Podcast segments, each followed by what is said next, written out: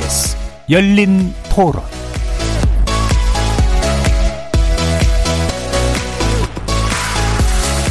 안녕하십니까. KBS 열린 토론 정준희입니다.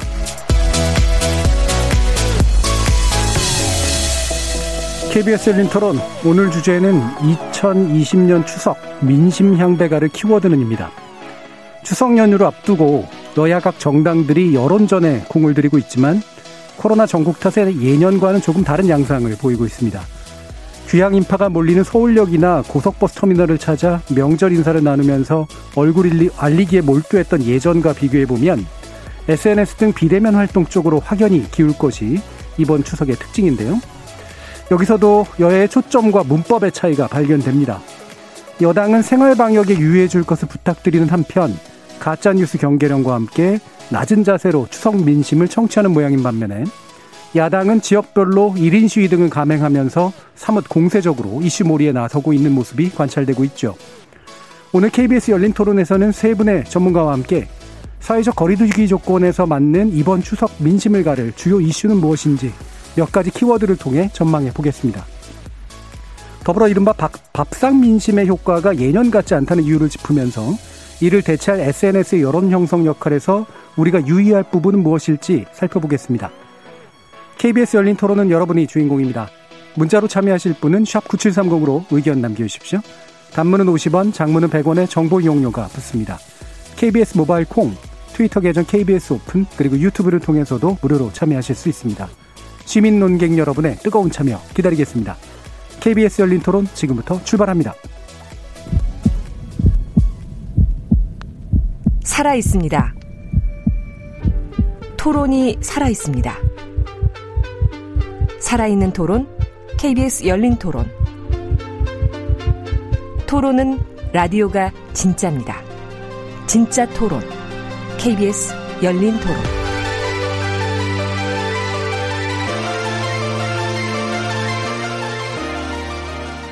자, 오늘 함께 해주실 세 분의 여론조사 분석 전문가 소개하겠습니다. 김덕진 한국인사이트 연구소 부소장 나오셨습니다. 네, 안녕하세요. 김덕진입니다. 그리고 박시영 민저코리아 윈지코리아 컨설팅 대표 자리하셨습니다. 네, 반갑습니다. 박시영입니다. 그리고 배종찬 인사이트 K 소장 함께 하셨습니다. 안녕하십니까. 배종찬입니다. 자, 두 분의 인사이트가 나오셔서 네. 별로 관련은 없으시죠? 시작부터 예. 유머를 하시는 건 아니죠? 그러니까 검색을 했는데 같은 예. 회사인 줄 아시는 분들이 또 외모도 비슷하다 보니까 좀 그런 생각들을 아, 많이 하시는 것 예. 같은데 굉장히 네. 정색을 하시는데요, 배 선생님께서. 아, 좋아서요. 아, 네. 자, 오늘 많은 어, 예. 통찰력을 얻는 네, 그런 시간이 됐으면 좋겠습니다. 모이다 보니까 덩치들이 한자로 그러니까요.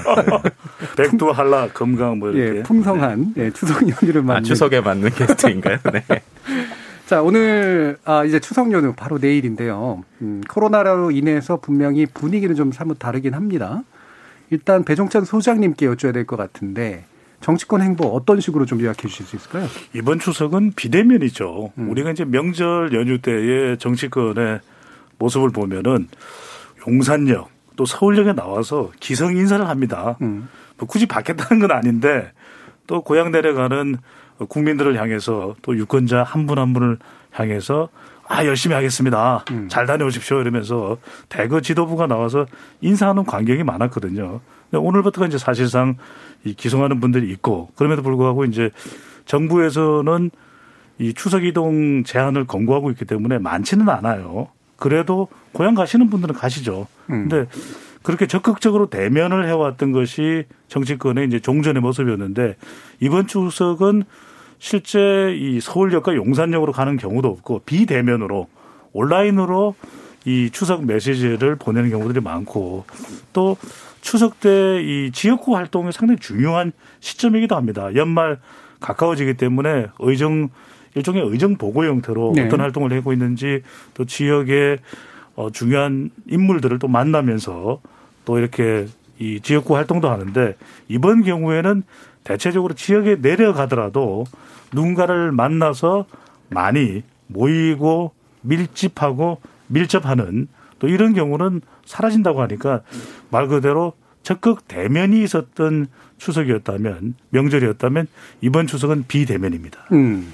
제가 이제 최근에 예. 그 정치인들을 좀 만나봤거든요. 음. 초선 의원들하고 다선 의원들 만나보니까 차이가 확 확연히 다른 게 초선 의원들은 그래도 지역의 뭐 전통 상가나 이 시장들 이런 데를 순회를 좀 하더라고 인사도 좀 드리고. 음. 근데 재성그룹 이상에서는 이번에는 일절 가지 않더라고요. 그러니까 어, 배지 단 이래로 음. 처음이다. 음. 명절 때 이렇게 쉬는 것은 그러니까 오히려 민폐다라고 생각하고 재선 이상들은 그냥 조용하게 있으면서 국감을 준비하는. 음. 왜냐하면 바로 이제 국감이기 때문에 10월 6일 날부터 7일 날부터 국감이죠.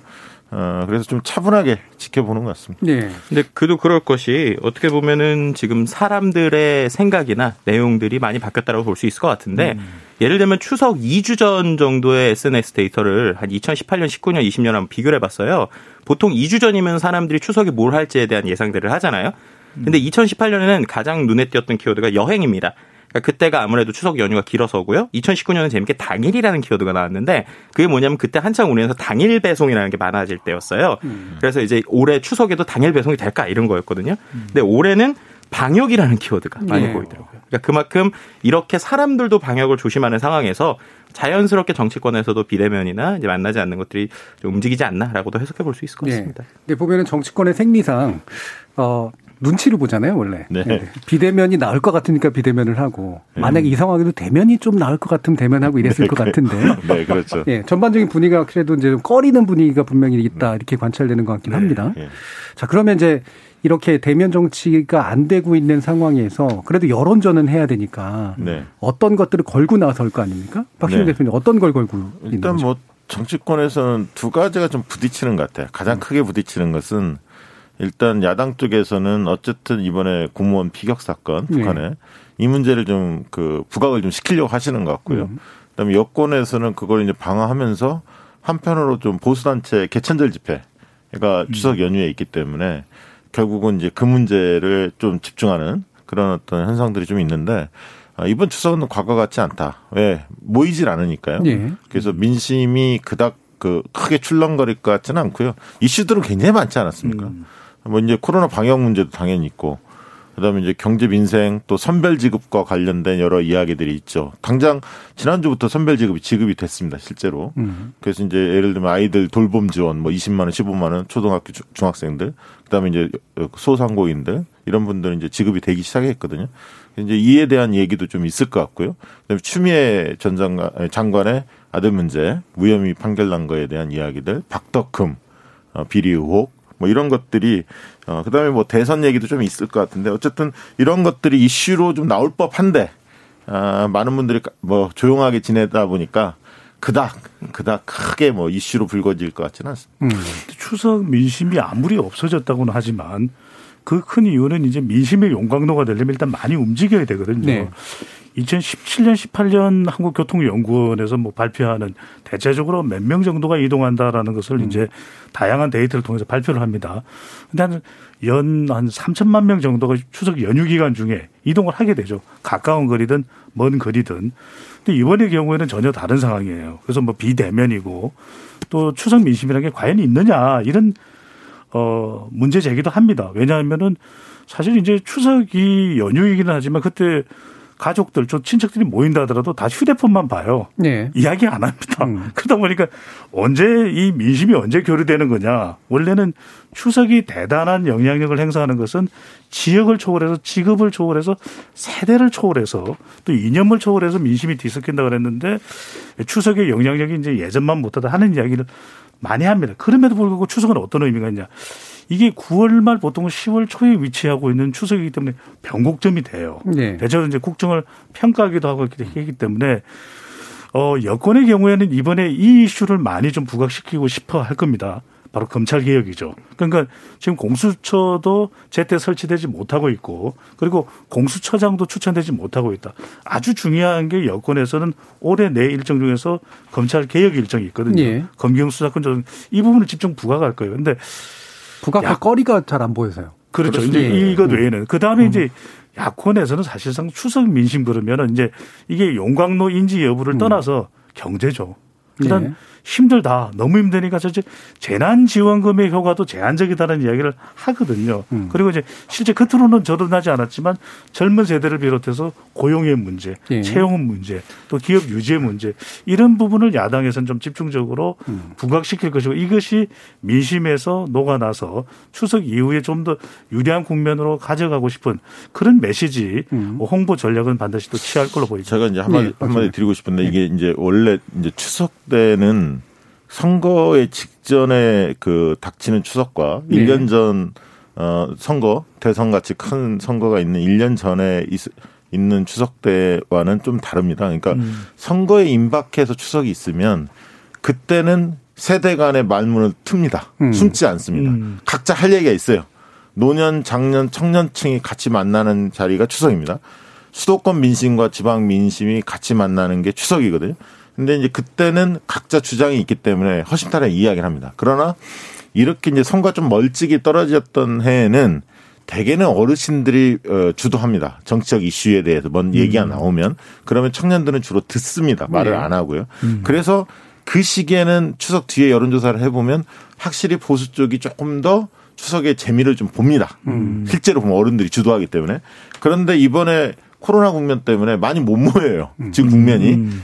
때문에 제가 볼 때는 지금 어 여론조사 결과 보면은 어 정당 지지세나 이런 게 아직은 이제 국민의힘이 열세이거든요. 음. 더불어민주당에 비하면 그런 측면에서 볼 때는 어, 상당히 국민의힘 쪽에서는 아쉬워할 수밖에 없는 네. 지금의 문모이니까 비대면 속에서 네. 치러질 수밖에 없기 때문에 그런 명절이 아닌가 싶습니다. 네, 그러니까 큰 선거를 앞두고 있지 않은 명절이고 그다음에 또 비대면 상황이 벌어지니까 이중적으로 음. 약간 이제 보수 계층에게는 좀 안 좋을 수도 있는 네. 그런 상태. 우리 김덕진 부소장님도 뭐 계획에서 네. 짧게만 덧붙이면 예. 사실 이제 어르신들이 또 뭐 삼촌 또는 또 친척 중에서 연배가 높으신 분들이 이야기를 해도 최근에는 안 들어요. 음. 젊은 세대들이 다 휴대폰을 보고 있기 때문에 과거와는 확연히 상황이 다르다. 네. 듣고만 있지도 않고 추석 민심이 사실 정치적인 영향력이 있었던 것은 대선이 있는 해의 추석이죠. 음. 근데 이번 추석을 사실은 무시는 못하는 것이 경제적으로 어려워요. 그러다 보니까 이제 코로나 19 국면에서 추석이 많은 사람들이 모여서 이야기되어서 여론이 형성되기보다는 이때는 SNS 영향력이라고 볼 수 있는 것이거든요. 이때 한 5, 6일간 이렇게 추석 연휴 기간이라고 해서 집중되는 민심에서 우리 젊은 세대든 또는 직업 다른 직업에서는 요즘 또 퇴사가 많고 네. 회사를 나가는 경우들이 많다 보니까 이런 경제적인 요인들을 더 많이 이야기하는 효과가 이 추석 민심에 만들어질 수 있다. 그리고 또 하나는 선거가 대선을 보면 상당히 멀리 있지만 내년에 서울시장 보궐선거나 부산시장 보궐선거 또 몇몇 또 국회의원 보궐선거가 예상되고 있는 이걸 따져본다면 선거가 그렇게 또 먼 것이 아닐 수도 있다. 이게 네. 경제 얘기가 나오면 서로 할 얘기가 있는 거예요. 그러니까 야당 입장에 당연히 경제 어려우니까 음. 정부가 뭐 하냐 비판할 수 있습니다. 근데 또 여당 쪽에 가까운 아, 지지층들은 뭐라고 얘기하냐면 코로나 때문에 경제가 어려워진 건데 코로나 방역에 협조하지 않는 세력이 누구냐.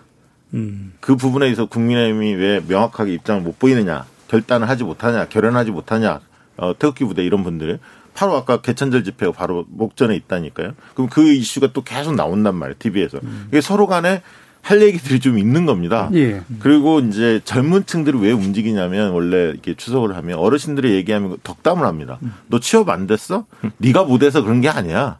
나라가 정치가 잘못해서 그렇지라고 어른들이 이야기하면서 음. 아 그래 내가 꼭 부족해서 그런 건 아니지 환경이 그런 거지라고 생각할 수 있게끔 만들거든요. 그러니까 예. 기둥으로 들을 수도 있지만 그렇지 않을 수도 있는 음. 거고. 음. 네, 벼란간 지금 배종찬 소장하고 박시영 대표 사이에 넷 배틀이 벌어졌는데요. 자, 김덕진 부소장님. 네. 음.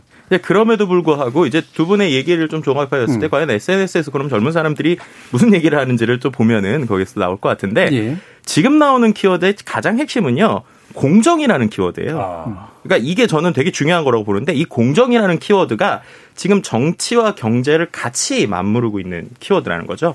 가장 대표적인 사례가 역시 추미애 법무부 장관 아들의 이슈입니다. 그 이슈를 보면서 이것을 이제 기본적으로 말씀하셨던 뭐 이른바 우리가 흑수저라든지 이런 사람들의 관점에서 보면 어 저렇게 경제적으로도 잘 살고 그리고 그런 부분에서 정치적인 힘이 있는 사람들이 과연 저런 것들을 공정이라고 봐야 되느냐라고 하는 부분에서 SNS 상에서 젊은 사람들이나 온라인 상에서는 충분히 지금 이야기가 되고 있어요.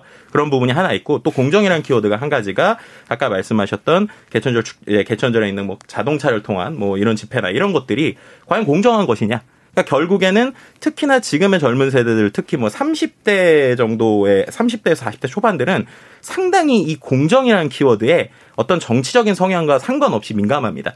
그런 부분에서 과연 이번 어, 이 추미애 법무부 장관 아들의 이슈가 어떤 방향으로 음. 가는지가 상당히 중요한 SNS상에서 움직임에서 좀 차지할 것 같다라고 분석을 예, 해볼 수 있을 것 같습니다. 추장관 관련해서는 공정이 같이 나오는 연관 키워드로는 이해가 가는데 네. 개천절 집회하고 공정은 어떻게 연결되나요? 그러니까 말씀드렸던 것처럼 이제 이따가도 조금 설명드릴 거죠. 과연 네. 이것이 하는 방법, 예를 들면은 드라이브스루 방식으로 하는 이러한 어떤 그 그 뭐라고 그러죠? 그런 방식 자체가 이것이 합법인가 불법인가를 떠나서 그렇게라도 하는 것이 올바른 것인가 틀린 것인가에 대해서 음. 지금도 이미 정치권에서 얘기가 나오고 있잖아요. 예. 이제 그런 부분에 있어서 예를 들면 뭐 이재명 도지사의 발언이나 이런 음. 것들이 예를 들면은 이런 거는 뭐 합법이니까 허용해 줘야 된다라고 얘기하는 것 자체가 맞는 것이냐 아니면은 음. 도의적으로 그러더라도 하지 않는 것이 우리 전체를 위해서 좋은 것이냐라고 음. 하는 쪽까지 좀 이 키워드가 확산되고 있다라고 볼 수 있을 것 같고요. 그거는 뭐 국민 여론조사들을 사실 많이 하고 있습니다. 네. 그 부분 관련해서는 음. 개천제 집회에 대해서 음.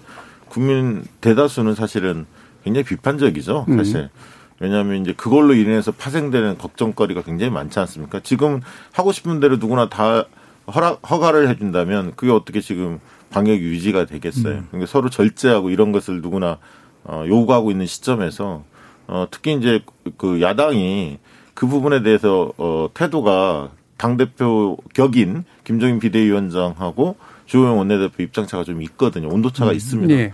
그래서 이제 그런 부분들이 계속 그건 불거질 수밖에 없습니다. 그 이후에 어떤 사태가 벌어질지 모르겠으나 음. 어, 그걸로 인해서 또 확진자가 늘어날 수도 있기 때문에 굉장히 좀 걱정스럽고 저는 젊은 사람들이 공정에 대한 이야기하는 건 좋다고 봅니다. 그러나 그것이 선택적 공정이 돼서는 안 된다. 예. 그러니까 지금 입시 비리 같은 경우도 고려대나 이런데 어, 감사를 해서 굉장히 비리가 많이 드러났습니다. 교수들이 자기 자제들에 대해서 학점을 부대하고 음. 뭐 돈을 이상하게 쓰고 이런 것들이 굉장히 쏟아지고 있는데 이런 부분들에 대해서는 침묵하고 있거든요. 그러니까 사회적으로 크게 이슈화된 거에 대해서는 목소리를 내는데 정말 자기 주변에서 일어나는 불공정 문제에 대해서는 눈을 감고 있는 이중적 태도가 약간 있습니다. 예. 그래서 저는 그 부분도 음. 어. 구체적인 쟁점을 또 구체적으로 짚어보기 전에 그럼 음. 이양 말씀이 나온 김에 이걸 더 얘기해 주시죠.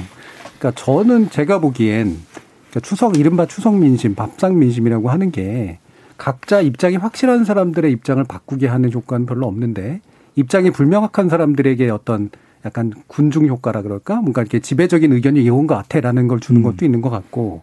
그 다음에 이제 뭔가 몰리는, 그러니까 반대 입장에 있어서 뭔가 몰리는 상황이 되면 이른바 제3자 효과라 그래서 내 입장은 안 바뀌는 것 같지만 짜증이 나는. 음. 그래서 내 의견하고 비슷한 편을 가진 사람에게 짜증을 내는. 왜 이랬어? 음. 뭐 이런 음. 식의 그런 효과들 쪽에 좀 더 가깝지 않은가라는 느낌이 좀 있거든요. 그렇죠. 예. 추석 민심은 아주 확고한 생각을 가지고 있는 사람을 바꾸지는 않아요. 근데 이제 중도층의 생각은 바꿉니다. 음. 그래서 추석 민심이 가장 폭발력이 컸던 때가 대선이 있는데 바로 직전에 2, 3개월 전을 앞두고 이제 추석 민심이 어떻게 나타나냐 매우 중요했던 거예요. 왜?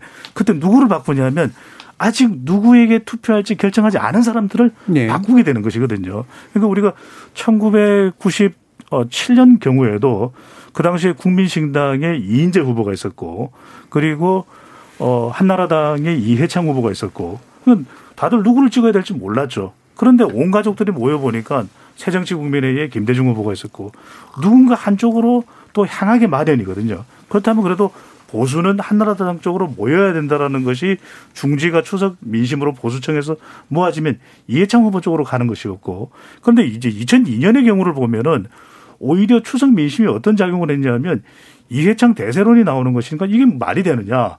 지금 이 진보 또는 중도 진보의 표는 노무현 후보 또 정몽준 후보가 나눠져 있다라는 겁니다. 근데 이미 누군가에게 투표할 사람을 바꾸지는 않아요. 근데 중도가 많은 경우에 영향을 크게 받을 수 있는 것이거든요. 그래서 추석 민심은 특히 중도층 특히 무당층에게 영향을 많이 준다는 점에서 매우 중요한데 지금의 경우에도 아주 민감한 이슈가 앞서 우리 어, 소장님께서 말씀하셨던 대로 빅데이터 상으로도 분석을 하셨지만 추미애 장관과 관련된 논란 이미 검찰에서는 불기소다라고 이야기를 했습니다. 네. 과연 이것이 이제 진전된다면은 정치적으로 해석을 하게 됐겠죠. 또 하나는 이제 북한 이슈의 경우에도 쟁점은 남북 관계가 앞으로 어떻게 되느냐가 초점이 맞춰져야 될 필요도 있는데 또 한편으로는 아 사람이 사살되지 않았느냐 이쪽에 초점이 네. 맞춰질 네. 수 있기 때문에 과연 어느 쪽에 더 무게가 실리느냐는 것은 이미 생각이 결정된 사람보다는 중도층, 무당층 또 이념이 없다라고 응답을 하는 무념층 쪽에 더 많이 영향을 주게 되죠. 네. 저는 두 가지만 그렇죠. 얘기 네. 드리고 싶은데 이제 요즘에는 사람들이 자기가 좋아하는 성향에 있는 쪽에 몰려요. 유튜브도 네. 뭐 예를 들면 보수 유튜버 보수층들은 또 진보층은 진보 유튜버들한테 열광하지 않습니까? 댓글을 보더라도 사이트마다 댓글의 성향 차이가 좀 있지 않습니까? 음. 네이버를 좋아하는 분도 있고 다음을 좋아하는 분도 있습니다. 그러면 무슨 얘기냐면 어, 확증 편향도 세지고 어, 거기서 또 대리만족도 하고 그렇습니다. 근데 추석이란 자리에서 물론 이제 가족들끼리 소수지만 이야기를 하다 보면 거기는 어 선입견이 별로 없잖아요, 사실은. 어 그래도, 그래도 가족이라는 범주가 있기 때문에 거기서 나와 다른 의견에 대해서 한번 들어보는 거예요. 네. 그전에는 나와 똑같은 의견만 자꾸 보려고 하는데, 어? 거기서 새로운 의견을 들어봤을 때 약간의 고민거리가 좀 생깁니다. 사실 음. 누구나. 그래서 음. 어떤 그 각자가 어떤 보수나 진보나 진보나 보수나 어떤 논리로 접근하느냐 어떤 이슈에 대해서 이것도 좀 흥미로울 것 같고요. 그거 영향을 제한적이 좀 분명히 있다라고 저는 보여지고요. 그렇습니다. 네, 다른 네. 의견에 노출되는 기회 음. 그리고 다른 음. 의견의 강도겠죠 아무래도 다른 네. 의견이 세게 올라오느냐 그렇지 않느냐 느낌 네. 이런 것들이 이제 중요한 계기인 네, 것 같은데. 되게 중요한 게 실제로 제가 이거를 이제 말씀 유튜브 말씀하셨는데 유튜브 댓글을 기반으로 해서 연구 논문을 쓴 적이 있는데요. 그때 어떤 걸 했냐면 홍카콜라라는 채널과 네. 알릴레오라는 채널에 달리는 댓글의 네트워크를 분석을 했어요. 그래서 그걸 통해서 예를 들면 이런 거죠. 과연 홍카콜라의 그 컨텐츠에 댓글을 다는 댓글 쓰는 사람들과 그리고 그 알릴레오 그러니까 유시민 그 평론가의 얘기를 이제 두 개를 비교를 했을 때 과연 이들 간의 소통이 있느냐라고 음. 봤을 때 거의 완벽하게 갈리는. 네. 그러니까 결국에는 두 채널이 극도로 서로의 이야기를 듣지 않고요. 또 나오는 키워드들이 재밌었는 게 어떤 다른 쪽에 대한 부정보다는 그 컨텐츠에 대한 응원이나 긍정이 양쪽이 다 많았다는 것도 상당히 흥미로운 부분이었는데요. 그렇기 때문에 저는 그때 기억하시면 두 유튜버나 아니면 우리가 말하는 정치인들이 결국 같이 뭔가 합동 방송을 한 적이 있지 않습니까? 네. 이제 그런 경우들이 많이 필요하다라고 볼 수 있을 것 같아요. 근데 네. 그런 상황에서 중요한 것은 이제 제가 볼 때는 지금 말씀하셨던 그런 축제, 그러니까 그런 지금 이제 우리가 추석에 있었던 이야기도 결국 그런 식의 사람들이 저는 모이는 거라고 생각해요. 그러니까 이미 가족이지만 그들 간에는 이미 보이지 않는 정치적인 성향 혹은 그런 것들이 표출이 됩니다.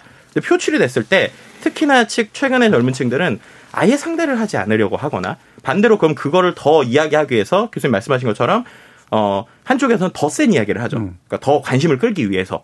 하지만 그것은 관심을 끈다기보다는 오히려 귀를 더 막게 하기 때문에 이럴 때라도 서로의 의견을 갖기 위해서는 서로가 더 센 이야기를 하기보다는 서로가 서로의 이야기를 조금 경청하면서 조금이나마 가까워질 수 있게 서로가 수위를 낮춰서 얘기를 하는 게 실제로 추석에서 우리가 좀 더 정치적인 토의나 네. 내용이 될 수 있는 좋은 방법이 아닐까 하나, 하나 더 얘기하고 네. 싶은 것은 네. 뭐냐면 어떤 이슈에 대해서 사람들이 가지고 어 가지고 있는 어떤 중요도 자기 삶과의 연관성은 다른 거예요. 음. 그러면 제가 볼 때는 어 예를 들면 장사하시는 분들 같은 경우는 북한의 그 공무원 피격 사건보다는 확진자가 얼마나 더 나와서 이게 또다시 영업이 금지되느냐 이게 더 훨씬 더 관심이 많은 거예요. 네. 음. 그러면 만약에 개천절 집회에서 안 좋은 사태가 벌어져서 이게 만약에 다시 방역 조치가 강화된다?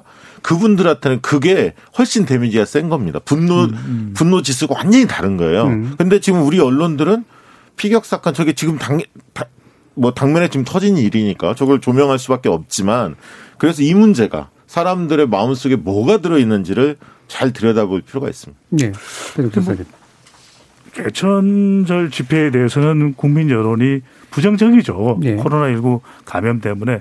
그렇지만은 또 개천절 집회에 대해서는 그렇게 이제 국민 여론이 형성이 되어 있는 것이고 심지어는 이제 드라이브 스루로 하겠다는 것 일각에서는 카퍼레이드를 하겠다 음. 두세 대 정도로 하면 어떻겠느냐 하는 것에 대해서도 국민 여론이 어 그다지 호의적이지 않거든요. 그건 그렇게 돼 있지만 북한 이슈는 또 우리 국민들에게 매우 또 중요한 이슈입니다. 앞으로 어떻게 남북 관계가 진행이 될지에 대한 뭐 불안감도 있고 불확실성도 있고 그렇기 때문에 또 뭐 월북 뭐 여부를 떠나서 월북 의사가 있었던 여부를 떠나서 또 시신에 대해서 이 소각을 했고 안 했고를 떠나서 가장 중요한 것은 우리 국민이 이 사살된 것이거든요. 바로 이 부분에 조명하는 어, 차원에서 우리 국민들이 관심을 가질 수밖에 없는 것이고 근데 이제 추석 우리가 이야기를 하니까 앞서 이제 우리 이 김덕진 소장님께서는 그 이야기를 주셨는데 좀 희망적으로 논의를 할 수 있을 것이다. 근데 그렇지가 않은 것이 추석 때 사실 가족들과 최근 들어서서는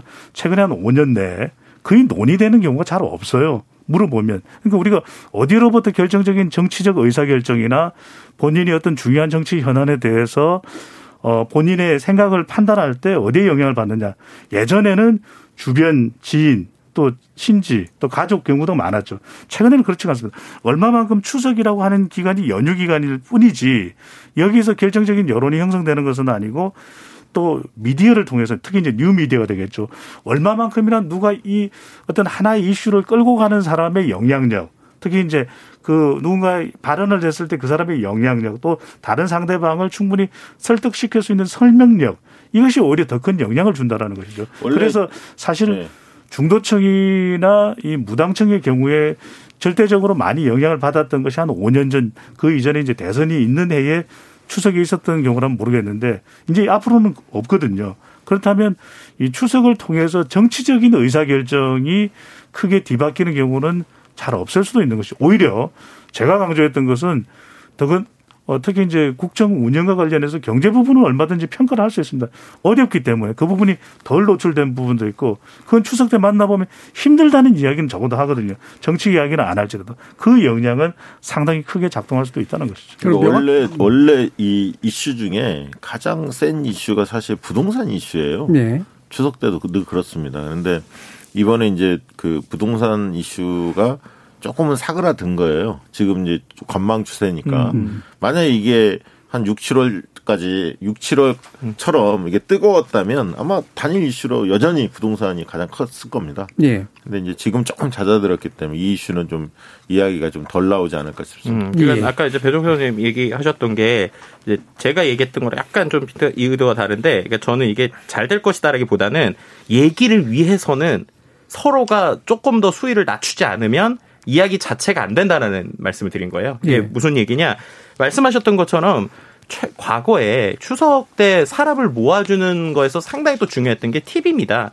그러니까 우리가 하나의 매체 앞에서 여러 사람이 시간을 때우면서 앉아 있는 행위가 과거에는 추석 때 참 많았잖아요. 예를 들면 음식을 먹는다든지 아니면 그 이후에 설거지를 하는 동안에 또는 뭐 놀이를 하면서 근데 그 중에 또 하나가 TV에서 특집 같은 거 그냥 의미 없이 틀어놓고 그 안에서 두세 시간씩 얘기하면서 한 마디씩 툭툭 던지는 거죠. 아, 이거 그렇지 않니? 저거 그렇지 않니? 근데 다 아시겠지만 지금은 그게 모든 게 N-screen이라는 기반으로 가 각자의 device가 나눠져서 누군가가 화두를 꺼내거나 얘기를 하지 않으면 영원히 대화가 지속되지 않는다는 것이죠. 예. 그런 상황에서 서로 얘기를 하려면 조금은 자기의 생각을 강하게 나타나기보다는 거기서 다른 사람의 생각이나 다른 생각들을 들어볼 수 있는 기회로 오히려 쓰지 않으면 예. 영원한 단절이다라고 예. 저는 그, 추석 지금 배종찬 소장님 현실성을 얘기하시는 거고 김덕진 네. 부소장님은 바람직함을 얘기하는 거기 때문에 예. 두 가지 포인트가 살짝은 다른 것 예, 같고요. 예. 그러면 이 부분 짚어주시죠. 지금 어 대북 문제. 결국에는 지금 제1야당에서 결국 밀고 있는 건 뭐 아까 우리 국민이 사살됐다라는 그런 이제 프레임.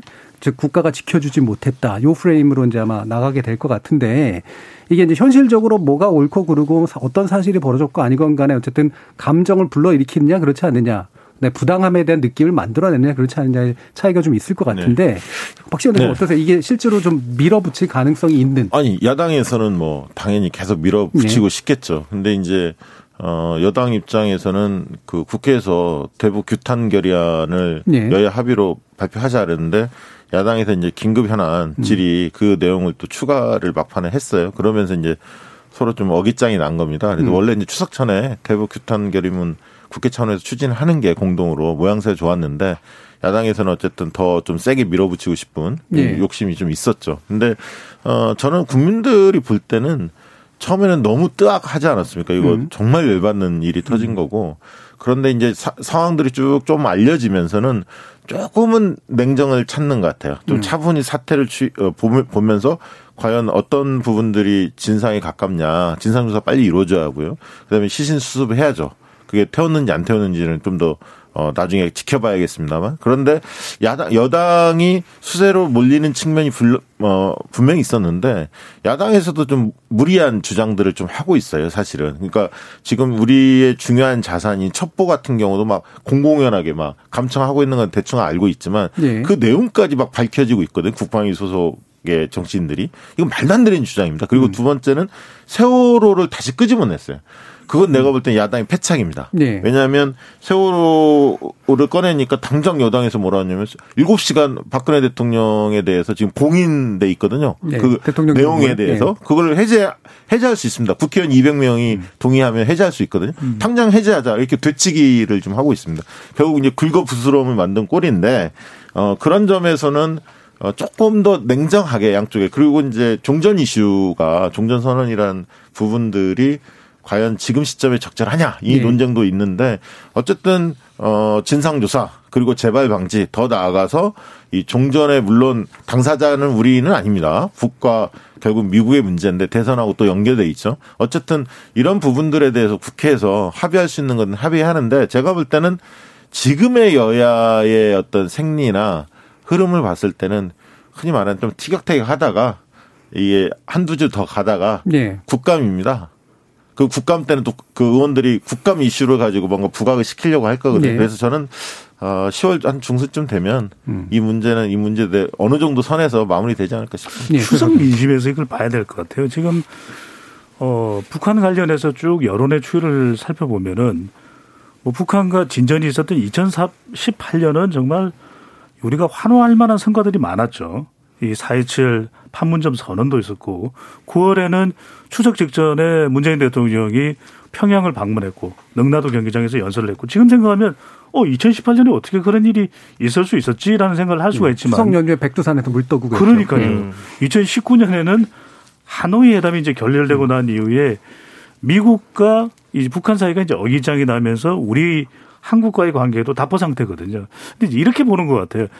당연히 이런 상황에서 국민 생명을 강조할 수밖에 없는 것은 여야 모두입니다. 야당만 그렇겠습니까? 여당 국회의원이라고 아니 국민이 희생됐는데 북한에 대해서 북한에 의해서 그것을 가만히 좌시할 국민의 대표 기관은 없죠. 그런데 이제 여당과 문재인 대통령은 북한과의 관계를 더 생각하는 겁니다. 예. 그리고 야당의 경우에는 북한 간의 관계 이전에 우리 국민들의 생명이 더 중요하다는 강조하는데 저는 추석 민심은 이렇게 봐요.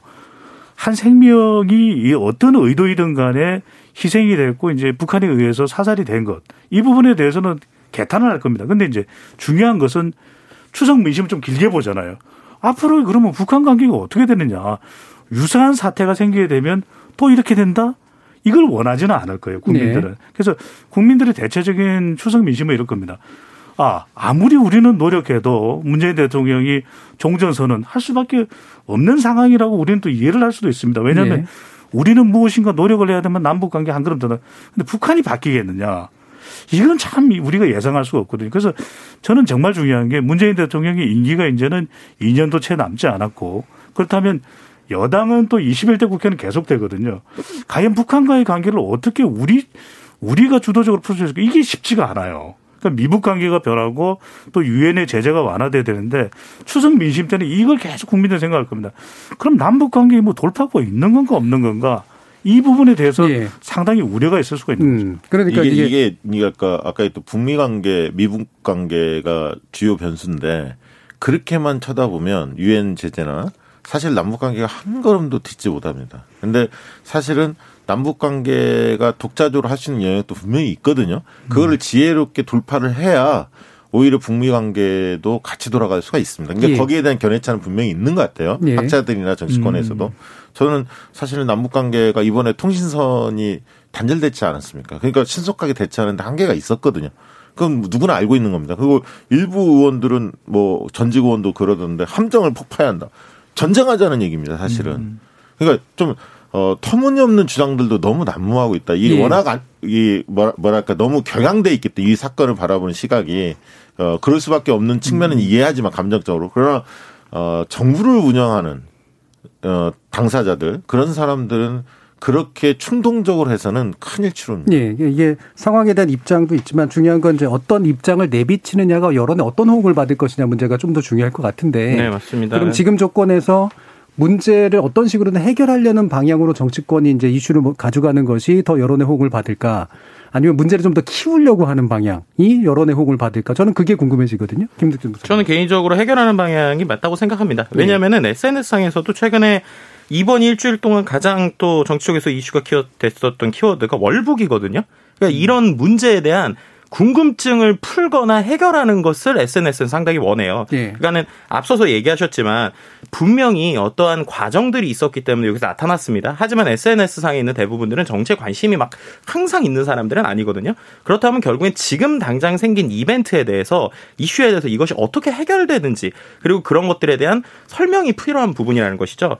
그렇기 때문에 이것을 지금 어떤 식으로 해결하겠다 아니면 앞에서 있었던 긴 여정들을 결국 공식적인 브리핑이나 이러이런 이런 이유로 우리가 제대로 대응하지 그러니까 정확하게 대응이 생각만큼 원하는 것처럼 빠르지 않다라는 이런 식의 브리핑들이 오히려 지금 세대는 필요하고요. 음. 그리고 또 중요한 것은 확대하는 쪽에 대해서는 그럼 또 원치 않습니다. 네. 음. 왜냐하면은 기, 그 아까 계속 말씀드린 것처럼 이미 그 SNS상에서 있는 정치를 보는 대부분의 30대, 20대들은 특정한 편을 가르는 편 가르기보다는 예. 이 이슈가 어떻게 해결되는지에 대해 관심이 많아요. 그런데 계속 정치권에서는 어쨌든 이거를 가지고 내 편을 더 만들자 음. 아니면은 이쪽으로 가자 쪽이기 때문에 거기서 이제 무리한 발언들이 나오는 것인데 거기에 대해서는 그럼 또 그 하나의 발언에 대해서 객관적으로 또 생각을 해보게 되죠. 음. 그럼 이건 좀 아닌데? 라는 생각들이 오히려 이 어떤 이슈의 아젠다를 자신적으로 끌고 가려다가 오히려 반대 쪽엔 음. 해결이 있기 때문에 그런 예. 관점에서 보면 어쨌든 이것을 빠르게 해결하거나 해결에 대한 방향성을 예. 제시하는 것이 현재에서는 맞는 것이다라고 볼 수 있을 것 같습니다. 예. 그럼 말씀 나온 김에 빅데이터 상으로 지금 정치인들 언급되는 그런 어떤 분량, 네네네. 빈도 이런 것 좀 얘기를 해주시죠. 네, 최근 일주일 동안 정치 토픽 관련 SNS 음. 데이터 분석해 본 것인데 역시 뭐 문재인 대통령이 일주일 동안 4만여 건으로 제일 많이 나왔고 그 다음에 이제 어, 김정은 그리고 트럼프 그 다음에 이제 재밌는 게 이재명 도지사, 예. 추미애, 김종인, 안철수 순으로 음. 이제 키워드들이 나왔습니다. 음. 특히나 이제 이재명 도지사가 나온 급상승의 키워드 이슈는 연관 키워드가 결국 드라이브 스루거든요. 네. 그러니까 드라이브 스루 집회에 대해서 이거는 뭐 방역 방해 안 되면 허용돼 해야 된다 이런 발언이 결국에는 어 이제 우리가 아까 얘기했었던 네 편 내 편이라고 생각했었던 사람들이 어 내 편의 의견에 조금이라도 틀리네 이거 음. 아닌 것 같아라고 이야기하는 약간 그런 이슈들 때문에 지금 나오는 부분이라고도 하나 볼 수 있을 것 같고요. 그 다음에 이제 추미애 장관 관련 키워드는 역시 무혐의 공무원이라는 키워드입니다. 그래서 이제 무혐의와 관련된 뭐 이런 얘기들이 좀 어, 관련되고 나오고 있고요. 김종인 어, 대표 같은 경우는 종전선언 안보 이런 키워드 그리고 안철수 의원 같은 경우는 공무원 세월호 이런 키워드. 그래서 전체적으로 보면 어쨌든 어, 기본적으로 각자의 아젠다가 있지만 말씀드렸던 것처럼 공정이라는 키워드를 가지고 지금에 나오는 이슈들을 어떻게 해석할 것인가에서 예. 각자의 키워드들이 좀 나오고 있다고 예. 볼수 있습니다. 이재명 도지사가 4등으로 이제 나왔다는 것도 좀 재밌는데 네. 물론 네. 반드시 긍정적으로만 언급된 게 아니라서 또 문제긴 합니다만 긍정적인 것 같지는 예. 않은데. 예, 그러니까. 네, 예, 이낙연 그 대표가 또 상대적으로 언급이 안 되고 있는 네, 것도 좀 네. 흥미로운데요. 박시영 네. 대표님 말씀. 그러니까 지금 이 국면에서 음. 지금 이제 그 피격상 사건과 음. 관련해서는 어쨌든 초점이 야권의 공세 포인트가 대통령이지 않습니까? 예. 어, 그렇게 보는 이유는 물론 이제 대통령이 그 부분에 대해서 어, 액션을 취해야 할 중요한 위치에 있는 건 분명하지만 또 한축으로는 뭐냐면 지금에 있어서 여권의 핵심 축은 문재인 대통령으로 보는 겁니다. 음. 어, 지금은 차기 대권 주자들인 어, 이낙연, 이재명 이런 음. 분들이 중심축이 아니거든요. 여권, 여권에 예. 있어서 대통령 지지율이 여전히 양호하고요. 음. 어, 대통령에 대한 어떤 지지 세력들의 평가가 굉장히 어, 그래도 버텨주기 버텨주고 있고 신뢰가 꽤 높기 때문에 어쨌든 대통령을 무너뜨려야 한다. 비판을 음. 문재인 때리기 음. 쉽게 얘기하면 이 부분들을 음. 계속 하는 겁니다. 여러 가지 측면에 있어서 음. 오히려 이낙연 당 대표한테 뭐라고 하진 않지 않습니까? 어떤 음. 이슈에 대해서 여당 당 대표는 오히려 어, 숨어버렸어요. 음. 별로 이슈에서 중심이 없습니다. 오직 문재인입니다. 그래서 어, 이것은 저는 대권 전략이다. 그런 생각을 합니다. 무슨 얘기냐면 지금 차기 대권 주자 중에 야권의 국민의힘 소속의 뚜렷한 주자가 없지 않습니까? 네. 지지율 상으로만 본다면 어, 뭐 여당은 반면에 뭐 이낙연 이재명 이 두 분이 굉장히 앞서가고 있는데요. 때문에 어, 인물 대결로 해서는 지금의 사람이 없기 때문에 안 보이기 때문에 대통령을 무너뜨려야 한다라는 어떤 전략적 포석이 저는 느껴지거든요. 음, 일단 현 문제의 전국의 중심은 여전히 대통령이고 음. 그다음에 마땅한 대선 후보가 없는 상태에서 저쪽에 정부를 어쨌든 약화시키는 네. 것이 일단 반사 이익에 있어서는 중요하다라고 네. 본다는 거죠. 예. 하나 또 우리가 주목해 볼 수 있는 것은 문재인 대통령이 SNS에서 가장 많이 언급됐는데 이낙연 대표는 안 나오거든요. 네. 그러니까 그만큼 이낙연 대표가 당 대표가 됐는데 그리고 유력 대선 후보입니다. 이재명 경기지사는 네 번째 순서에 나타났는데 이낙연 대표가 안 나온 이유 이게 문재인 대통령도 집중되는 것도 있지만 철저하게 이낙연 대표의 경우에는 은인 자중 전략. 음. 그러니까 본인 자체의 이 모습이 부각되지 않는 그런 방법을 더 많이 지금 선택하고 있다 이렇게 볼 수가 있거든요. 예. 왜냐하면 예. 대북 이슈와 관련해서도 지금 어 이 사건과 관련해서도 이낙연 대표의 단, 어, 단독에 또는 독립적인 목소리가 나오지는 않거든요. 그리고 또 최근에 뭐 추미애 장관과 관련해서도 그렇고 또 이 이낙연 대표가 다른 현안들과 관련해서도 보면은 뭐 검찰 관련해서도 그렇고 네. 대체적으로 본인의 목소리를 안 내요. 그러니까 이낙연 전 국무총리는 대표가 되는 순간 또 대표가 되어서 본인에게 가장 이득이 되는 것은 문재인 대통령 그리고 당 또 친문 이렇게 함께 가는 것이 네. 본인에게는 가장 유리하다고 판단할 수 있습니다. 전략적으로. 그래서 지금 빅데이터에서 그대로 설명을 해 주듯이 이낙연 대표가 별도로 또 따로 떨어져서 이 도드라지는 현상을 보기는 쉽지가 않은 것이죠. 알겠습니다. 저는 그건 장기적으로 이낙연 대표한테 손해라고 봅니다. 예. 왜냐하면 어, 지지율 상으로는 오히려 있다 뭐 발표하겠죠. 최근에 지지율은 오히려 안정감을 보였던 이낙연 대표가 소폭이라도 좀 오름 추세거든요. 음. 어, 그런 어떤 양적인 측면에서는 평가가 있을 수 있지만 이낙연 당대표 입장에서는 매니아 그룹을 만들어야 합니다. 열성적인 지지자가 사실 네. 필요해요. 네. 그러니까 비전과 아울러 이낙연 대표가 대통령이 되면 세상이 어떻게 바꿀 수 있지라는 비전과 음. 아울러 열성적인 지지자들을 만들어내야 하는데 지금의 스탠스는 크게 욕 안 얻어먹는 음. 무난한 이런 어떤 안정감을 보이면서 이렇게 나가고 있거든요. 그 지금이야 상관이 없는데 이게 이제 이후에 어 자산은 얼마나 남을 네. 거냐 이 부분은 또 별도의 판단이 예. 필요한 짧게만 짧게만 덧붙이고 싶은데 왜냐하면 뒤에서 대통령 지지율 관련된 논의하면서 아, 네. 주요 지지자들 네. 논의를 하는 게 좋을 것 같아서요. 일단 청취자 의견 들어보고 가는 게 필요한 시점인 것 같습니다. 정의진 문자 캐스터. 네, 지금까지 청취 여러분이 보내주신 문자들 소개합니다. 9803님, 올해 추석에 할아버지 등 고향 친지들의 얼굴을 직접 보진 못해 아쉽기도 하지만 정치적으로 다른 의견을 가진 어르신들의 나라 걱정 이야기를 안 듣게 돼 그건 다행이라고 여겨집니다. 참고로 전 30대입니다 해주셨고요. 김바로님, 추석 민심은 코로나를 어떻게 해결할 것인가 이 부분에 집중될 듯 합니다. 자영업자들 너무 힘들어요. 어서 빨리 사회적 거리두기가 완화돼 경제활동에 제한이 없어졌으면 합니다.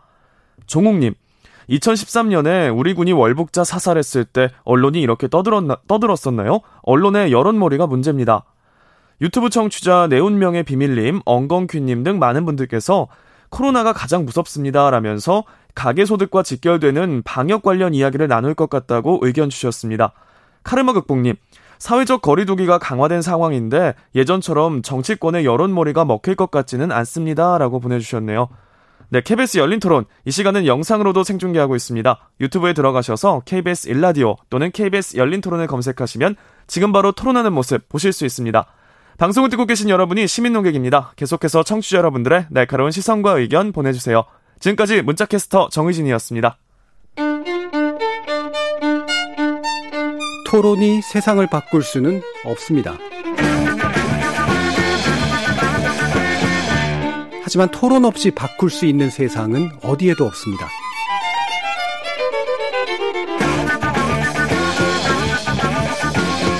세상의 선한 변화를 갈망하는 당신. 정답이 아니라 질문의 힘을 믿는 당신. 우리 KBS 열린 토론에서 만납시다.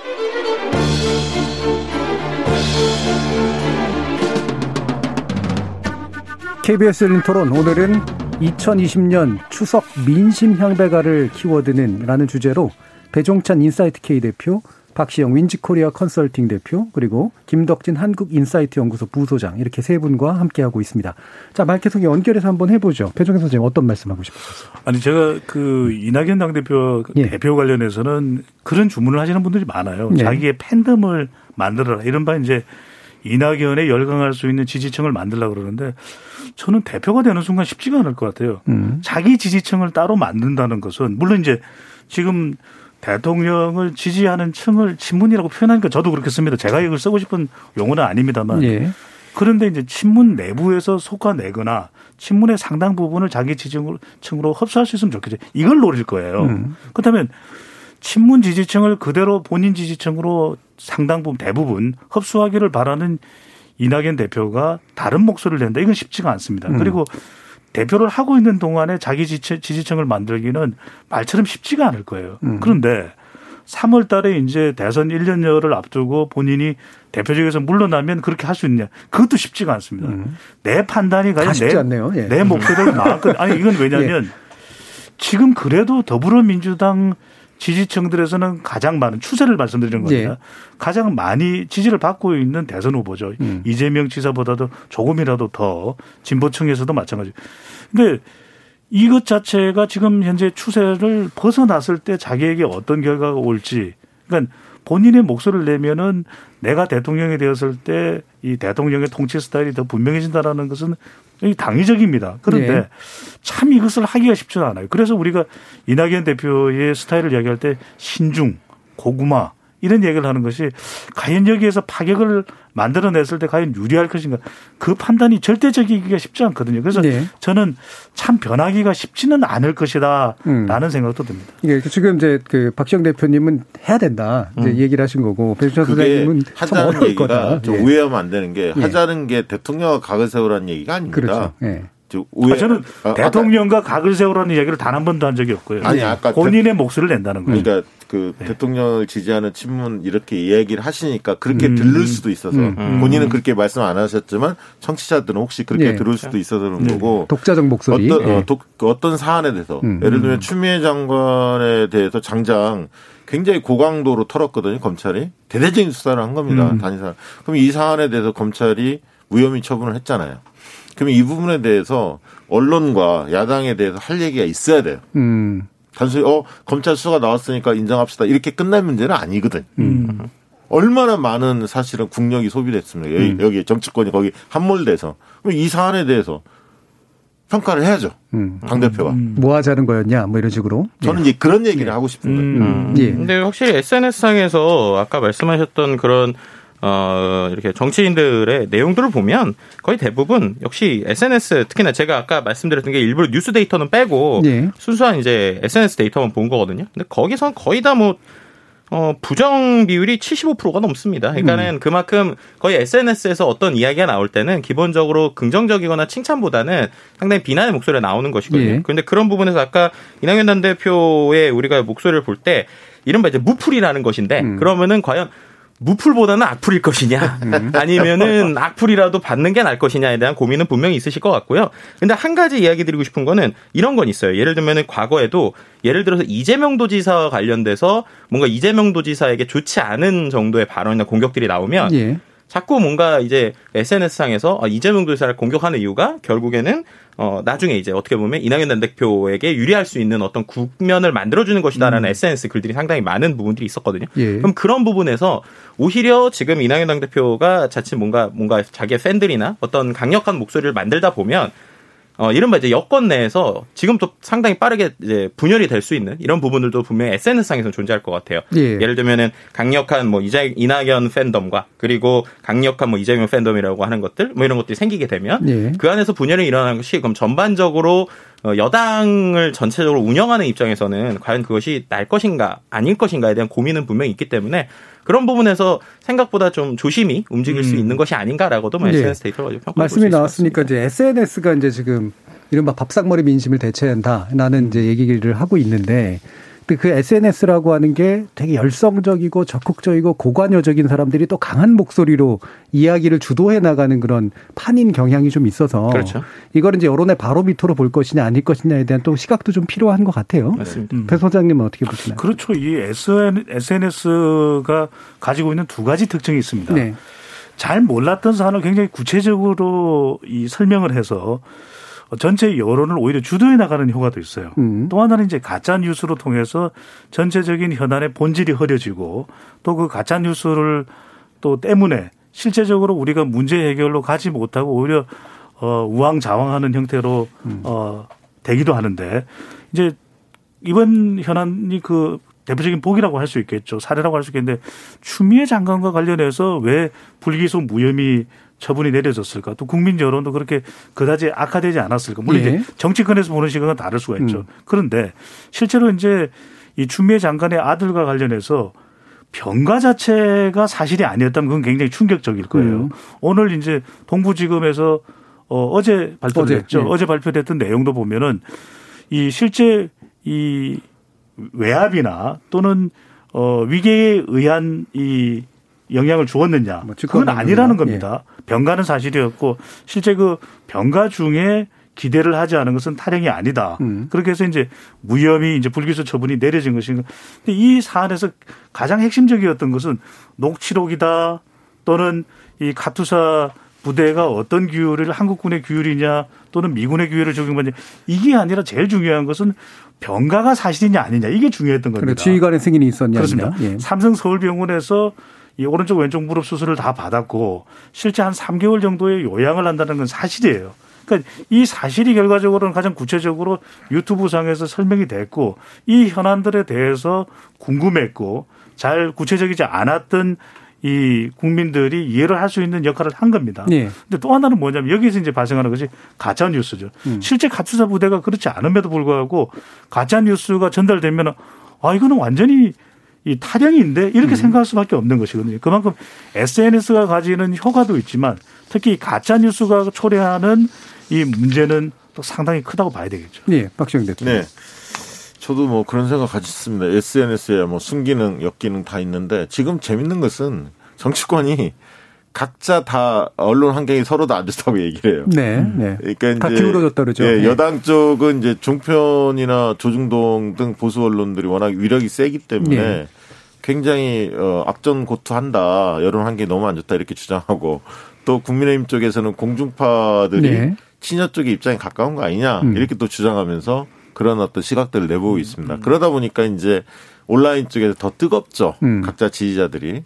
어, 근데 이제 그 가짜뉴스 정말 너무 많아요. 사실 그 폐해가 크다고 보고 저는 그 가짜뉴스가 언론사 스스로도 지금 특정 경쟁 때문에 가짜뉴스를 양산하고 있어요. 음. 근데 어 최근에 제가 좀 뜨악했던 것은 징벌적 손해배상제 그러니까 가짜 언론들을 내보 가짜 뉴스를 내보낸 언론사 기자나 이런 어 언론사에 대해서 손해배상을 할 수 있게끔 뭐 세 배 내지 다섯 다섯 배로 지금 나왔는데 이 부분에 대해서 또 언론의 자유를 말살한다 이러면서 기자들하고 언론사들이 일제히 또 뭐 규탄을 하고 나섰거든요. 저는 사실은 이 법안은 통과됐으면 좋겠습니다. 제 개인적으로 너무나 어, 가짜 뉴스가 횡행하고 있어요. 그거 언론사 스스로부터 자정을 해야 한다고 봅니다. 저 개인적으로 그렇게 보고 있고요. 어, 그래서 어, 지금은 어, 좀 SNS 부분이 과연 얼마나 전체 여론에 영향을 미치는지는 뭐 정확히 나와 있지는 않지만 저는 어 취사 선택하는 것 같아요. 정보에 대해서 이제 legacy 미디어에만 의존하는 사람은 별로 없다. 음. 한 50대까지는 적어도. 그래서 유튜브들이 굉장히 지금 잘 나가고 있지 않습니까? 그럴 수밖에 없다는 거죠. 음. 그러니까 이게 예. 저는 분명히 이제 그 저희가 SNS, 유튜브 여러 가지 섞어서 얘기하지만 분명히 패러다임이 달라졌다고 생각하거든요. 그러니까 트위터, 페이스북이 어떠한 SNS의 주도를 할 때, 그리고 그 안에서 정치인들이 얘기를 할 때와 현재 유튜브를 중심으로 어떤 아젠다들이 영상의 형태로 나갈 때 그리고 플랫폼에 달라졌을 때 분명히 차이가 있다고 생각을 합니다. 일단은 하나의 컨텐츠를 보는 소비 시간 자체가 엄청 늘었어요. 그러니까 예전에는 글로 돼 있기 때문에 여러 개의 글을 짧은 시간에 볼 수 있습니다. 그럼 그 안에서 여러 사람의 이야기를 보는데 생각보다 시간이 덜 걸렸어요. 근데 유튜브 같은 경우는 똑같은 한 줄의 얘기도 보통 영상을 포함해서 그 사람을 계속 땡겨오거나 hooking을 해야 되기 때문에 글로 쓰면 한 문단일 거를 영상으로 10분 이상 만들게 됩니다.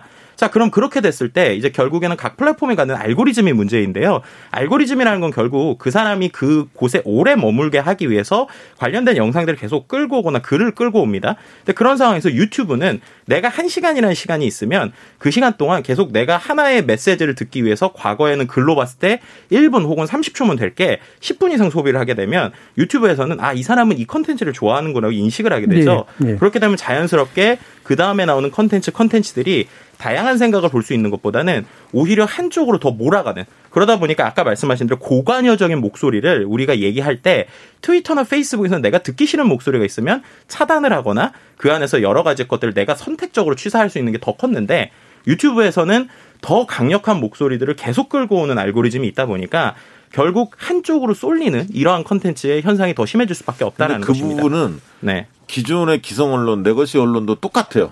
음. 제가 볼 때 자기 색채가 하나 있으면 네. 그 부분만 집중적으로 부각을 시킵니다. 네. 어떤 예를 들면 합리적 보도나 여야 균형을 좀 맞춘 보도를 내는 언론이 굉장히 드뭅니다. 근데 이제 거기서 현실이에요. 제가 한 가지 말씀드리고 싶었는 게 왜 이 얘기를 했냐면 가짜 뉴스이기 때문인데요. 음. 그럼 결국엔 가짜 뉴스라는 걸 우리가 정의를 할 때 이게 잘못된 뉴스라고 생각을 하면 그럼에도 불구하고 기존의 legacy 언론이라고 하는 언론들은 자기가 이게 가짜 뉴스면 밝혀지면 어쨌든 저쨌든 정정 보도라는 걸 정정 보도 얼마나 크기 작게 하는지 아시죠? 네, 그래도 저는 하긴 하지 않습니까? 그걸 네. 누가 봅니까? 네, 하긴 음. 하는데 유튜브에서는 오히려 정정 보도가 아니라 그 이야기가 오히려 더 잘못됐다라고 그러니까 그, 그 기성 언론들이 네. 먼저 자정할 수 있도록 분위기를 바꿔놔야 합니다. 자, 오늘의 그래야 유튜브를 얘기할 수 예, 있어요. 기성 미디어하고 SNS 에 누가 더 믿을 만하냐 이건 아니니까. 그렇죠, 예, 그렇죠. 네, 그리고 네. 제가 사실 많이 다루는 거라 그건 안 얘기해도 그렇죠. 되죠. 저 최고 전문가 예. 계시네요. 네. 아니 근데 SNS가 이제 여론의 바로미터냐 사실 이제 이 부분이거든요. 그렇죠. 그래서. 아니죠. 예. 아닌데. 예. 그래서 지금 드리고 싶은 말씀은 뭐냐면 우리가 어떤 이 주장이 나올 때 그 주장에는 충분한 근거가 있어야 되거든요. 우리가 팩트가 중요하다는 이야기. 네. 가짜 뉴스보다 정확한 팩트 전달이 우선돼야 된다는 것은 그 팩트에 수반되는 근거들이 있어요. 증거들이 있거든요. 네. 근데 그것들이 우리가 전통적인 미디어라고 할 수 있는 신문 같은 경우에는 legacy 미디어에도 충분하지가 않은 경우들이 많아요. 네. 그리고 이미 말하고 싶은 것을 정해놓고 이야기하는 경우들이 많거든요. 그러니까 특정한 사안에 대해서 완전히 보는 시각이 다른 겁니다. 그러다 보니까 이것을 읽는 신문을 읽는 독자나 TV를 보는 이 시청자분들도 상당히 혼란스러워요. 이제 네. 그 부분을 이제 요즘에 교정해주는 프로그램이 있습니다. 그런데 이제 유튜브 특히 이제 이 유튜브와 SNS의 이 위협이 왜 더 크냐면 아까도 말씀드린 이것을 충분히 논리적으로 이해할 수 있는 판단할 수 있는 집단의 경우는 괜찮아요. 가령 이번에 추미애 장관의 아들과 관련된 의혹이 나왔을 때도 카투사 부대에 각가지 의혹들이 난무하지 않았습니까? 네. 근데 배 소장의 경우에는 저 같은 경우에는 카투사 출신이거든요. 저는 이해가 돼요. 음. 이 군복무에 대해서 왜냐하면 병장회의 네. 있습니까 없습니까? 제가 경험을 했기 때문에 병장회의 있습니까? 병장회의는 모여서 회의를 할 수 있지만 그런 결정은 안 합니다. 예. 그러니까 코미디 아닙니까? 그런, 그런 사안들을 저는 경험했기 때문에 알 수 있지만 경험해 보지 못한 사람들은 그대로 믿을 가능성이 상당히 높거든요. 특히 이제 저희 연령대입니다. 예. 그러니까 아이들의 경우가 지금 유튜브를 보는 시간이 훨씬 많은데 이 경우에는 자극적이죠, 또 상업적이죠, 의도적이죠, 또 정치 성향적입니다. 그러니까 근데 여기에 대해서 우리 김덕진 부소장께서 말씀하셨던데 통제 수단이 없거든요. 그러니까 물론 이제 정정 기사의 네. 내용도 아주 작지만 네. 적어도 유튜브의 경우에는 추석 민심을 떠나서 굉장히 1년 내내 또 24시간 지속적인 영향을 미치고 있기 때문에 여기에서의 가짜 뉴스를 판별하는 것은 분명히 강력하게 좀 적용이 그 얘기는 거기까지만 네네. 하고요. 지금 시간이 얼마 남지 않아서 지지율 관련된 이야기로 좀 마무리를 지었으면 좋겠는데 네. 제가 SNS가 여론의 바로미터인 것 같으시냐라는 물음을 던졌던 게 결국은 그래도 여론조사로 가장 어쨌든 그렇죠. 그 분포가 나오잖아요. 근데 가장 그래도 과학에 가깝죠. 과학에 가깝고 네. 그렇죠. 그렇게 결국은 선거 결과나 이런 거하고 연관이 되는데 SNS에서 막 느껴지던 여론 그다음에 네. 우리가 추석 밥상머리에서 느껴지던 여론과 지금 조사되고 있는 여론조사의 어떤 여론의 향방이 좀 비슷하게 보여지느냐라고 하는 그런 질문으로 네. 좀 넘어가야 될 것 같아요. 네, 제가 이제 그 얘기를 아까 했었던 네. 제가 이게 가짜 뉴스를 잘못 꺼내서 좀 이게 네. 좀 피타 나간 것 같은데 네, 왜냐하면 예전에 SNS가 왜 여론의 바로미터랑 비슷한 어떤 느낌을 가졌냐면 누구나 이야기할 수 있는 자리였기 때문에 예.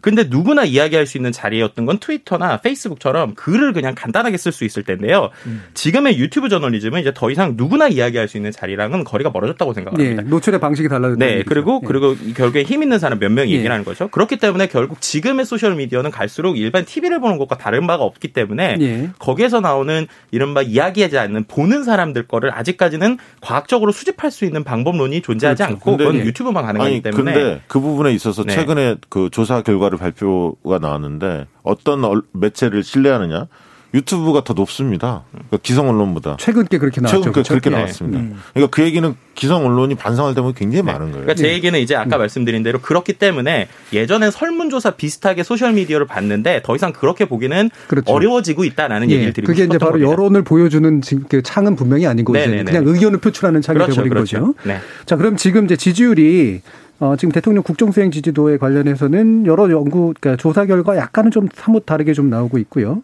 정당 지지율도 또 그런 것 같은데요. 그러니까 주로 이제 뭐 ARS 조사 음. 방식과 상담원 직접 전화하는 전화 면접 조사 방식 간의 조사 방법이 좀 차이가 있다 보니까 지지율 편차 상당히 큽니다, 사실. 네. 대통령 지지율은 좀 그래도 어 비슷한데 음. 예를 들면 ARS를 중심으로 하는 리얼미터 같은 조사 기관에는 되게 40% 중반대 조사가 나옵니다. 대통령 지지율이 부정평가 조금 더 높습니다. 음. 긍정평가 40% 중반대에 나오는데 지금 전화면접 조사로 오늘 MBC도 조사 결과를 발표를 했는데요.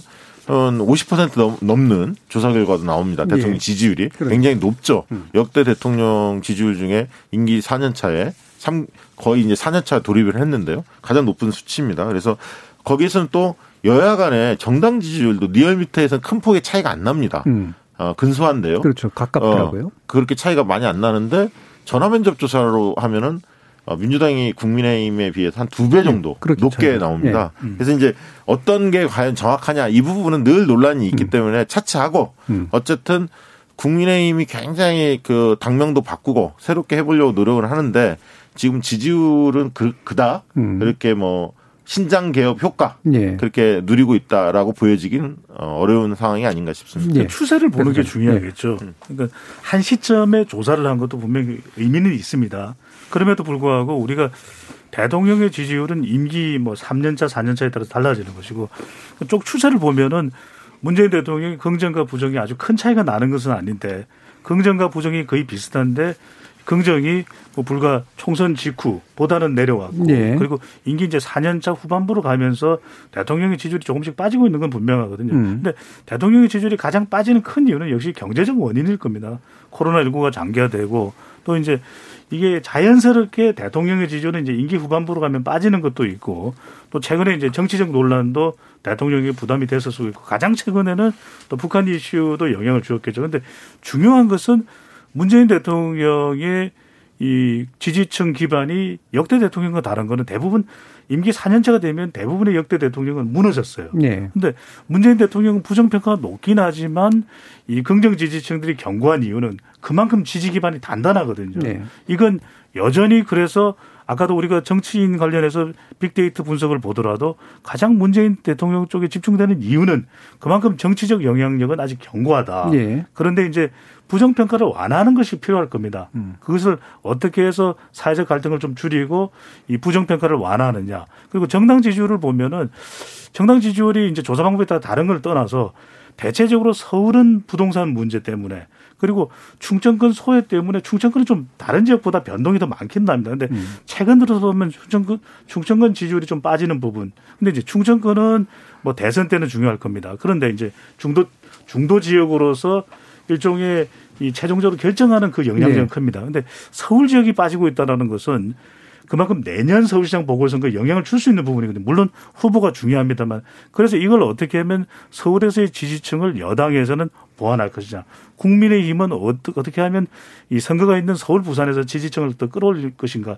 이건 최근 들어서 아주 중요한 부분이죠. 예, 김덕진 부장님. 예, 그러니까 아까 이제 얘기하셨던 것처럼 이게 그 추세나 추이라는 얘기를 좀 해야 될 것 같아요. 왜냐하면 지금 문재인 대통령의 강력한 팬덤은 누구나 공감을 합니다. 그럼 그 외에 다른 기본적인 의견들이 어떻게 되느냐라고 할 때 결국 지금의 젊은 층들은 특정 이벤트에 대한 계속 이슈를 가질 수밖에 없어요. 그러니까는 어떤 이벤트, 그러니까 현재 일어난 이슈가 만약에 대통령이 긍정적이다라고 하면 긍정적인 비율이 좀 올라가고 부정적인 비율이 부정적이다 그럼 부정적인 비율이 올라갈 수밖에 없는 현상인데 그럼 결국 그것을 해결할 수 있는 건 그 문제를 얼마나 빨리 해결하거나 아니면 그 문제에 대한 방안을 내놓거나 이런 것들이 중요하다는 것이죠. 실제로 SNS 데이터, 그러니까 트위터나 페이스북을 중심으로 좀 봤을 때 텍스트를 중심으로 봤을 때 기본적인 긍부정은 뭐 정확도가 떨어진다고 치더라도 그 안에서 단어가 나오는 추이는 분명히 의미가 있거든요. 근데 최근에 나오는 단어의 추, 추이 에서 문재 대통령 관련돼서 무능이라는 키워드가 좀 최근에 언급이 많이 됐어요. 예. 그럼 그게 왜 무능인가 봤을 때 능력이 없다라는 게 아니라 음. 실제로 이러한 이슈들에 대해서 너무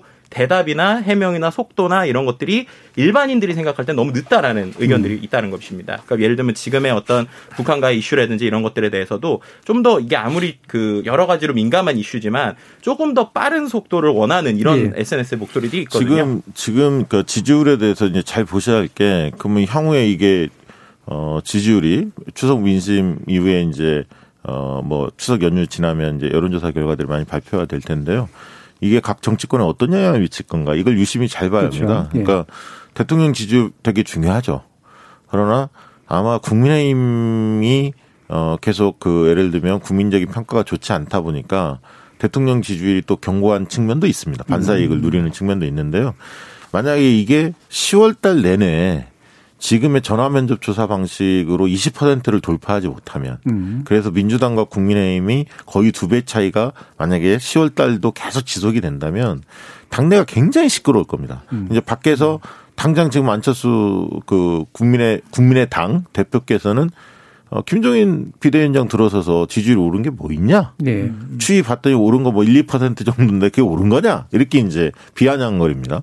당내에서도 장재원 의원부터 시작해서 많은 분들이 좀 대책점이 있지 않습니까? 김정인 비대위원장하고 쓴소리가 나오기 시작할 겁니다. 그리고 지금 보시면 어 유심히 보셔야 하는데 보수 인사 중에서는 안철수, 홍준표 두 분이 국민의힘 소속은 아닌데 그 두 분이 가장 높습니다. 상대적으로는요.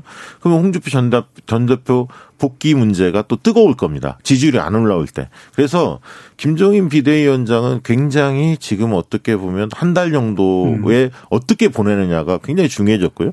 특히 개천절 집회의 이, 파, 이 파고가 앞으로 어떻게 될 거냐에 따라서 국민의힘이 굉장히 국감 국정감사 때는 기회거든요, 야당이. 공세를 하기 때문에 그러나 이게 만약에 개천절 집회에서 뭔가 문제가 생기다 네. 보면 굉장히 수사에 몰릴 수도 있거든요. 그래서 음. 저는 민주당 쪽보다는 국민의 힘 쪽이 어떻게 10월을 보낼지 이걸 유심히 보는 것이 오히려 흥미진진할 것이다. 자, 이제 마무리해야 되니까 배 소장님 다 40초. 예. 네, 그럴 수 있겠는데 그래서 이제 정치권은 어느 정당이고 간에 음. 추석 민심이 과거처럼 파괴력이나 폭발력이 있는 건 아니지만 그럼에도 불구하고 이제 연말 되면서 정치권에 대한 평가도 하게 되고요. 또 국정에 대한 평가도 있을 텐데 저는 어느 누구도 성역은 없다고 봅니다. 네. 대통령도 경제를 살려야 되는 이 책무가 막중하고 정치권도 사실 더불어민주당이 됐든 국민의힘이 됐든 일하는 국민을 위하는 모습이 사실은 가장 중요한 것이죠. 네.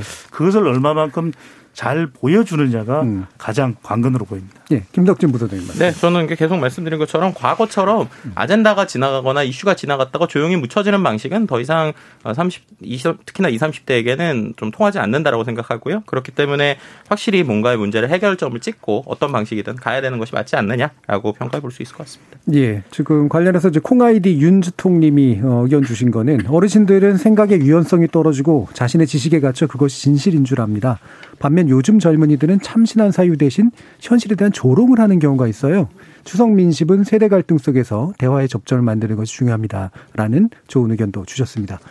그리고 저희 KBS 열린 토론은 내일부터 3일에 걸쳐서 추석 특별기획 세대 토크 우리를 말하다를 준비했습니다. 추석 연휴 기간에도 많은 청취 부탁드리겠습니다. 자, 그럼 KBS 열린 토론 오늘 순서는 이것으로 모두 마무리하겠습니다. 오늘 토론 함께 해주신 김덕진 한국인사이트 연구소 부소장, 박시영 윈지코리아 컨설팅 대표 그리고 배종찬 인사이트 K 대표 세 분 모두 수고하셨습니다. 감사합니다. 고맙습니다. 감사합니다. 참여해주신 시민 논객 여러분들께도 감사하다는 말씀 전합니다. 청취자들의 적극적인 참여로 만들어지는 KBS 열린 토론 생방송 놓치신 분들을 위해 나중에 팟캐스트 준비되어 있고요. 매일 새벽 1시에 재방송도 됩니다. 저는 내일 저녁 7시 15분에 추석 특별 기획으로 찾아뵙겠습니다. 지금까지 KBS 열린 토론 정준이었습니다.